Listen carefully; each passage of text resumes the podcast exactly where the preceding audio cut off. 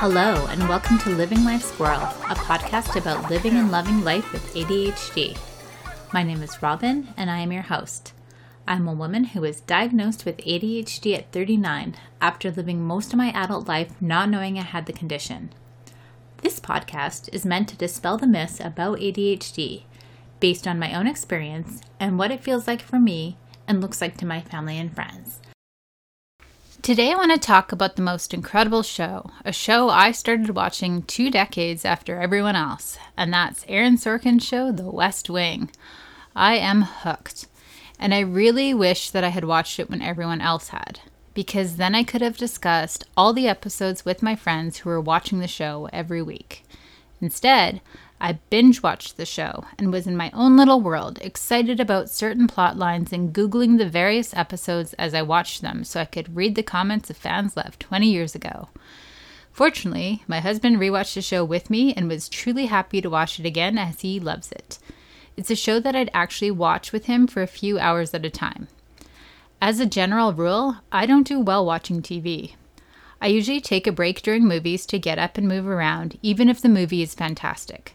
But The West Wing, I could easily watch three episodes in one sitting, and it had me thinking what is it about The West Wing that appeals not only to millions of fans, but also to others like me with ADHD who usually can't watch TV without doing something else at the same time?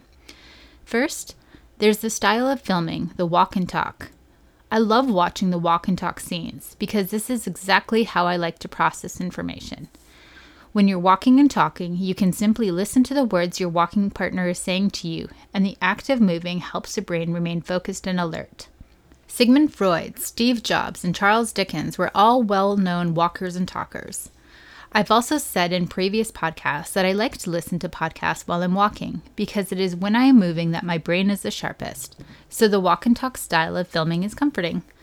For those unfamiliar, walk and talk is a style in which a number of characters have a conversation while walking somewhere.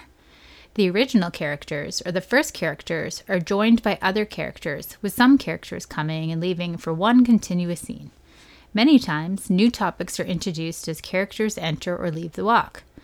It's a technique frequently used to show how busy the characters are and that they don't have time to stop to have a conversation. But one thing that I love most about this style of filming is that the scenery is constantly changing. It really bugs me when I watch a television show or movie and the scenery is on a loop with the same scenery flashing by. With the walk and talk scenes, I feel like I can really visualize the set design. I can fully hyper focus on the show. And yes, I've mapped out the set based on what I've seen on the show. And can we talk about the characters?